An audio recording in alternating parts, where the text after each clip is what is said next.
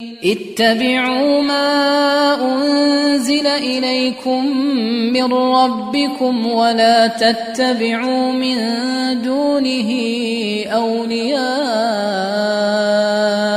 قليلا ما تذكرون. Ya. ada sebuah kisah yang menakjubkan. Disebutkan oleh al-imam al-ijri rahimahullahu taala di dalam kitabnya Thiqat di biografi seorang tabi'in yang terpercaya di masanya dari kibar tabi'in. Dan beliau qadhi penduduk Mekah hadim hakim penduduk Mekah. Nama beliau Ubaid bin Umair. Ubaid ibn Umair. Dan disebutkan beliau sangat pasih sangat balik Sampai Ibnu Umar saya, Ibnu Umar kadang hadir di majelisnya. Kadang hadir di majelisnya. Iya. Jadi beliau ini rahimahullahu taala disebutkan oleh Ali Jiri bahwa ayahnya bercerita ada seorang perempuan yang sangat cantik di Mekah. Dan perempuan ini punya suami. Iya. Suatu hari perempuan ini melihat kepada dirinya di cermin. Lalu dia berkata kepada suaminya, apakah ada yang, apakah ada orang yang melihat wajah ini dan dia tidak terfitnah denganku? Dan dia berbangga dengan apa? Dengan kecantikannya. Kata suaminya ada. Kata suaminya ada. Maka kata istrinya, "Man? Siapa dia?" Kata suaminya, "Ubaid bin Umair." Ubaid bin Umair. Ya suaminya tahu. Ya kan, dia kata istrinya memfitnah, memperlihatkan misalnya wajahnya kepada Ubaid bin Umair, dia tidak akan terfitnah dengannya. Maka apa kata istrinya? Yang perhatikan ya. Dari fitnah perempuan di masa dahulu sudah ada. Dia berkata kepada suaminya, Pak dan li fi la'aftatinanna. Izinkan saya. Padanya saya akan memfitnahnya. Ya. Ini ucapan perempuan memiliki suami. Bagus atau tidak? Semuanya tahu ya, ini bukan hal yang baik. Dan suaminya mirip-mirip dengan istrinya. Apa dia katakan? Kalau adin tulak, saya izinkan untuk kamu, pergi saja. Ya. Coba kamu pergi fitnah tuh. Ubaid bin Umair. Maka datanglah perempuan ini. Ini subhanallah ya. Datang dia ke masjid. Dia datang sebagai seorang perempuan yang minta fatwa. Ya. Minta fatwa. Karena minta fatwa, mufti itu kadang kalau orang minta fatwa pribadi, dia layani pribadi. Tapi bukan artinya tidak dilihat orang, tidak didengar orang maksudnya. Maka dia minta supaya bertanya di sudut masjid. Maka Ubaid bin Umair pun ya mengikutinya di sudut masjid. Jelas ya? Itu terjadi ya dari para ulama sekarang di apa namanya? di markas fatwa di Riyadh, Mufti Saudi Arabia Syekh Fauzan dan lainnya itu ada tempat khusus untuk perempuan kalau datang minta fatwa. Dan saya lihat guru kami Syekh Fauzan di musim haji itu, karena di kemah itu yang datang bertanya cuma perempuan di depan beliau. Cuman ada orang lain yang bertanya tidak didengar sama yang lain, tapi kelihatan begitu. Jelas ya? Baik. Nah, itu kadang diperlukan memang. Waktu itu mereka bertanya, begitu caranya bertanya. Mau bertanya kayak bagaimana? Ya. Maka si perempuan ini Begitu sudah berada di sudut Masjidil Haram, ini di Mekah ya Masjidil Haram. Maka dia menyingkap wajahnya. Iya. Dikatakan faasfarat an mithli falqatil qamar. Dia menyingkap wajahnya seperti sepotong bulan.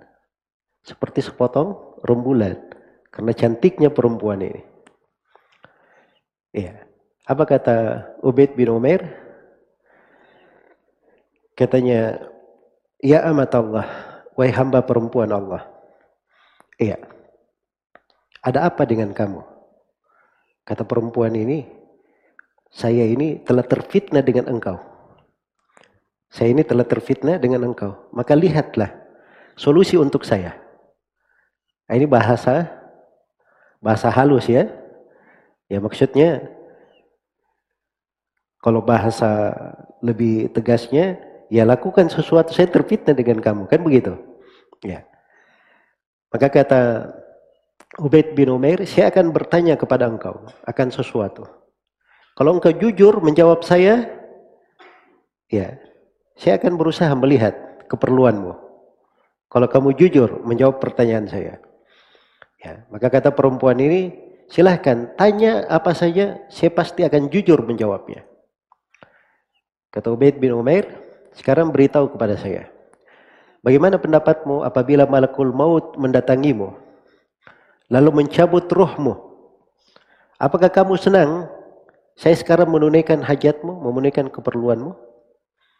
Kata perempuan ini, Allahumma la.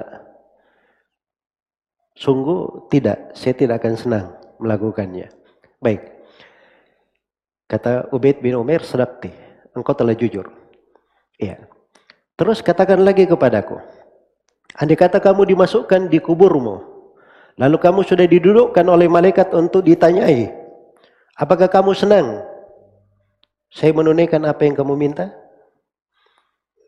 Kata perempuan ini, Allahumma la. Saya tidak akan senang. Baik. Kata Ubaid bin Umar, sadakti. Kamu sudah jujur. Pertanyaan yang ketiga.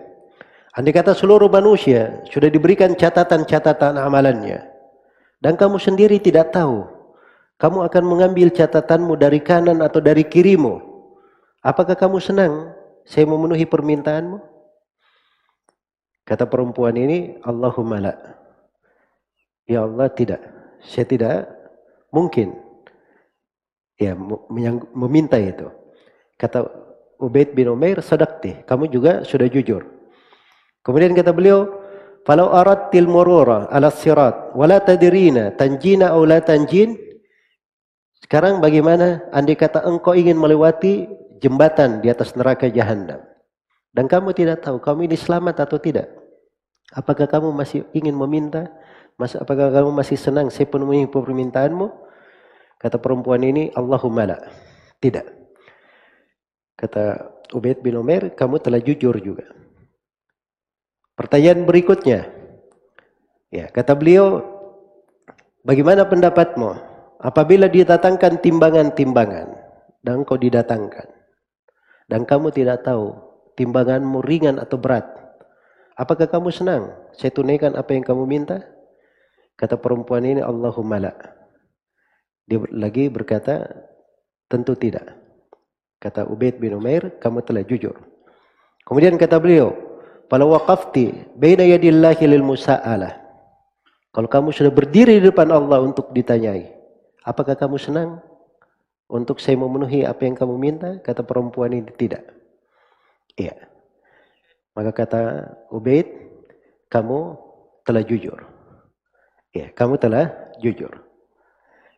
Akhirnya beliau berkata, Ya amat Allah, wahai hamba perempuan Allah, ittaqillah, bertakwalah kepada Allah. Allah telah memberi nikmat kepada kamu. Berbuat baik kepada kamu. Iya. Maka katanya perempuan ini pun kembali ke suaminya.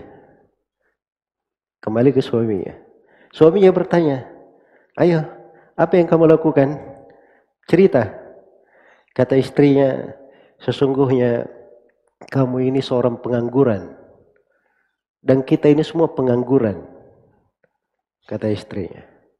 Maka setelah itu dia rajin sholat, rajin puasa, beribadah. Sampai suaminya berkata, ada apa antara saya dan Ubaid bin Umair? Ubaid bin Umair ini telah merusak istriku. Ya. Setiap hari biasanya dia adalah pengantin bagi saya dan sekarang dia menjadikan istriku sebagai rahib ahli ibadah. Jelas ya? Nah, itu cara para as-salaf dahulu. Mengobati dirinya dan mengobati orang lain. Mengobati orang lain. Dia banyak mengingat hal-hal yang seperti ini. Karena itu mereka cenderung selamat dari apa? Fitnah-fitnah syahwat. Karena yang selalu dia pikir makna-makna yang seperti ini. Iya. Kalau kita yang kita pikir Masya Allah ya banyak sekali. Ya angan-angannya sudah panjang. Cita-citanya di dunia tidak ada habisnya. Ya. Kemudian pikirannya melambung ke sana sini. Ya seakan-akan tidak ada tujuan di dalam kehidupan. Nah, ini semua yang membuat kita menjadi lemah. Nasallallahu ala afiyah wassalamah.